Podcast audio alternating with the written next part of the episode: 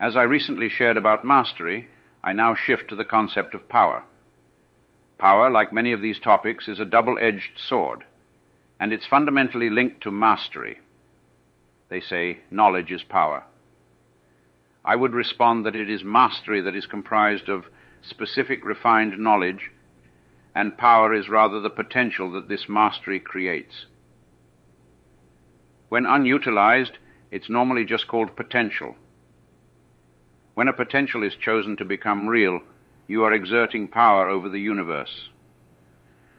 Because of this, power itself may simultaneously be the single most potentially constructive as well as destructive concept.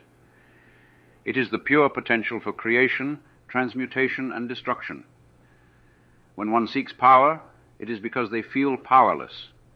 They may seek power in the form over self control or control over others. Therein lies power's pitfall. By holding power over others, one places others outside of their own self. It is an attempt to dissolve some or all of the free will they have. And in doing so, karma instantly reacts, placing others above to take power away, to dissolve your own free will. It can become a vicious cycle, and can even be deadly. Within yourself, if you look closely enough, you will undoubtedly find your own inner desire for power. It is there, believe me. And for those of you who can't sense it at all, I'll do you a kindness and illuminate its location for you.